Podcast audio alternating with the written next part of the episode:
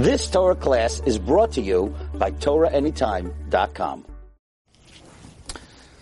Okay, good afternoon, everyone. Shalom Aleichem. Uh, we're going to attempt a new limud.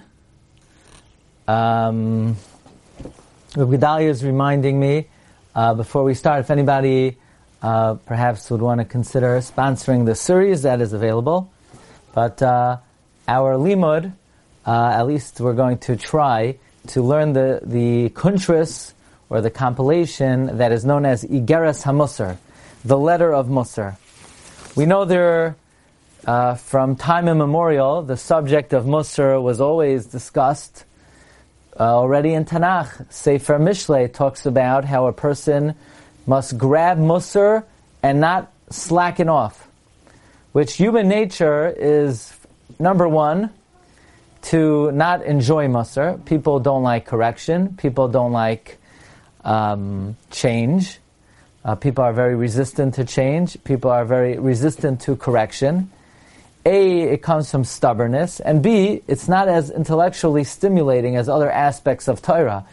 We, uh, in a way, get more enjoyment out of hearing a, a stimulating Maharal or Shem MiShmuel than we do about a Sefer that points out our flaws and deficiencies. And that's human nature. But uh, the subject of Musar was always spoken about, as we mentioned from time immemorial, and the Gemara speaks about it.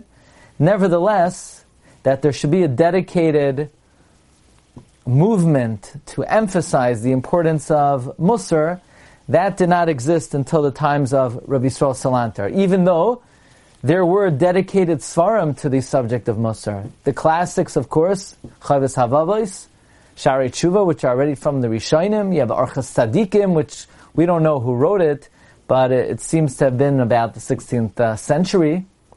And we have uh, many Sifrei Musar. Nevertheless, that there should be a movement dedicated and focused on the importance of honing in on Musar, that was the innovation of Rabbi Sol Salanter. Rabbi Sol Salanter was born in 1810 and he lived until 1883. Rabbi Sol Salanter was a, was a descendant of the Goin of Vilna, the Vilna Goin. His father, Reb Zev Wolf Lipkin, should be a name that you're familiar with, as he's one of the great Achroinim, and he has a Perush that is found in the back of every Gemara in the Hagois V'tziyunim. It's called Hagois Ben Aryeh. He wrote Hagois on all of Shas, on the Rif, on the Rambam, and on the Torah. And he was Rabbi Yisrael Salanter's first Rebbe. Rabbi Yisrael Salanter then went to learn by Rabbi Tzvi Hersh Broida, one of the Gedolei Hadar, who recognized Rabbi Yisrael's unique abilities and dedicated tremendous private time with Rabbi Yisrael until people would ask him, why are you spending so much time with one Talmid? And he would say that this individual is the Alfasi Katan. He's a, the little Rif. Uh, Rabbi Yisrael studied in Salant for 18 years, and as a young man, he was already known as one of the Gedolei Hadar. Now, one of the primary influences in Rabbi Yisrael Salanter's life was Reb Zundel of Salant. Reb Zundel lived from 1786 to 1866. Ultimately, Reb Zundel came to live in Eretz Yisrael. I had the zchus to be at his kever a number of times on Har HaZeisim. And Reb Yisrael never formally learned under Reb Zundel of Salant. By the way, Reb Zundel of Salant was the, was the father-in-law of Reb Shmuel of Salant. Uh, Reb Zundel never uh, taught Reb Yisrael uh, formally, but Reb Yisrael would say that he considered himself a Talmid of Reb Zundel of Salant. Reb Shmuel Salant said that Reb Zundel was one of the Gdolei Hadar, but his gadlus was in hiding his uh, greatness and hiding his scholarship. Uh, Reb Zundel, uh, Rabbi, Rabbi Yisrael Salanter said one of the most impactful moments of his life was when Rabbi Yisrael was when Rabbi Zundel turned to him and he said, "Yisrael, learn Musar." Those words sort of entered him like, like uh, entered the most inner recesses of his lave and really changed him. Now, uh, we don't have too many writings of Rabbi Yisrael Salanter. There's a Sefer Even Yisrael, which was written by one of Rabbi Yisrael's Talmidim. That is about Rabbi Yisrael Salanter's drashos Um, nevertheless, Rabbi Yisrael himself, we don't really have his chidushim. Um, Rabbi Tzla Petterberg edited and published many of the letters of Rabbi Yisrael Salanter, known as the Ohr Yisrael. He wrote, uh, Rabbi uh, Petterberg, in the Sefer Shaarei Ohr, explains why Rabbi Yisrael held that Musar was so important. In Nesiva Yisar, Rabbi Tzla Petterberg writes biographical information about Rabbi Yisrael. In Kochvei Ohr, Rabbi Tzla speaks, uh, um, records many of his personal drashos and some of Rabbi Yisrael Salanter. But we do have one letter written by Rabbi Yisrael himself, which is basically a synopsis of Rabbi Yisrael's Shita of Musar and why Musar was so important. Now, Rabbi Yisrael was a very eloquent speaker. He, aside from being uh, one of the Gdolei Hadar in Lamdus, but he was renowned as a Balmidos and as a great speaker. And he would speak all over the Jewish world, across Europe, in France, and in other very sophisticated and educated areas. And in the Igeras HaMusar, Rabbi Yisrael basically sums up why Musar is so important, and why it is really impossible to be a righteous and pious Jew without dedication to the learning of Musar. And basically, Rabbi Yisrael uh, gets right to it in the opening words of the Igaras HaMusar. Um, the Igaras HaMusar, here it says, Me'ez kvoid adoinenu marin rabbeinu, this is published by Rav Itzla Petterberg. This is from the our master, our Rebbe, Hagoin HaChassid Hamiti, the truly pious one, Muvak Larabim, Goin Yisrael Salanter, Chakak Be'et Milan Ma'atin. He wrote with his pen a few words, La'oirer Levav Achin Beis Yisrael, to arouse the hearts of all of Israel. Lilmoid Chachmas HaMusar. Milav Loy Kabirim. His words are not many, umuskalav rabim hema, but his ideas and thoughts are many. And Rabbi Yisrael basically sums it up. You ready for this? Ha'adam chavshi. And this is a line we will try to analyze. Man is free in his imagination, va'asur b'muskalai, but is restricted in his intellect. Mean, the power of the intellect is limited. The power of the imagination is infinite.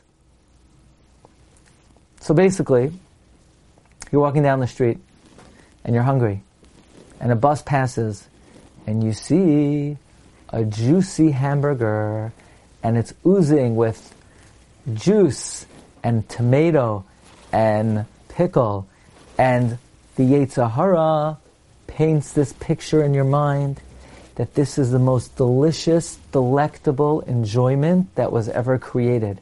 And he excites the passions and the desires in an unlimited way. So the moment your mind says, well, that's actually not kosher, or it's kosher but it's very unhealthy, that thought is so powerless against the torrent of emotion and passion that the Yetzer Hara has incited and elicited through the Kayach Hadimyoin that you don't stand a chance not to eat the burger and not to run after it. Kosher, unkosher, healthy, unhealthy. And it's with this, with every desire, or every, somebody says something to you. So you say, okay, it's not a big deal. Who cares? Maybe I deserve it. It's not worth the fight. And the Yetzer Hara paints this picture of how grandiose you are and how evil an act that person did and how important it is for you to lash out at him and you don't stand a chance with your measly intellect to stand up to the torrent of emotion and passion the Yetzer Hara has elicited with by waking up the wildness of imagination. Your imagination leads a person wildly according to the whims of the heart. And Rabbi Yisrael elsewhere, in the Ohr Yisrael, he writes, ah, and this is not in the Igeres HaMusar, so what do we do now? The battle is prepared.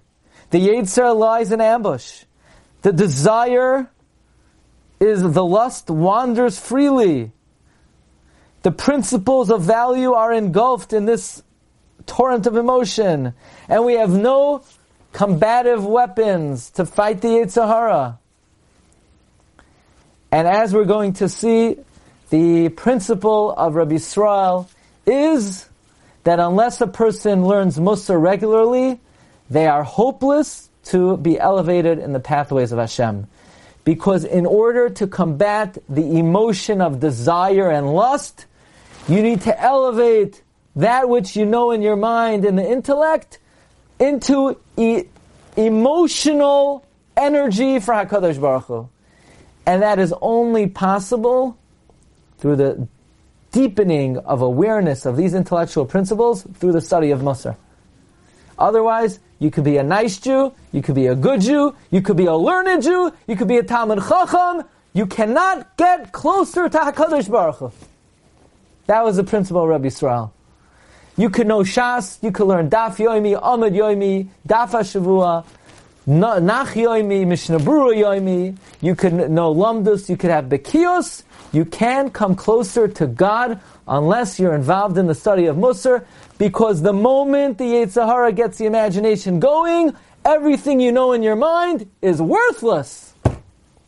Unless what you somehow get what you know in your mind into your heart so that you could fight fire with fire. But as Rabbi Yisrael said, the distance between the mind and the heart is the longest distance in this world. They're talking about what would happen if you go, go to Mars.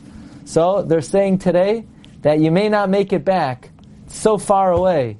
But further than the distance between the heart and the mind, excuse me, further than the distance between planet Earth and Mars is the distance between the mind and the heart. And the only way to combat the Yetzer Hara is to somehow get what's in your mind into your heart.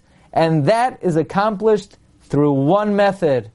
And that is tachsek B'musar al taref. Grab musar.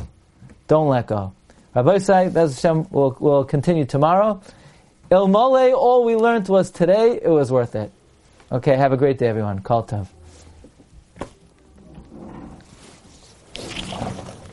You've just experienced another Torah class brought to you by TorahAnytime.com.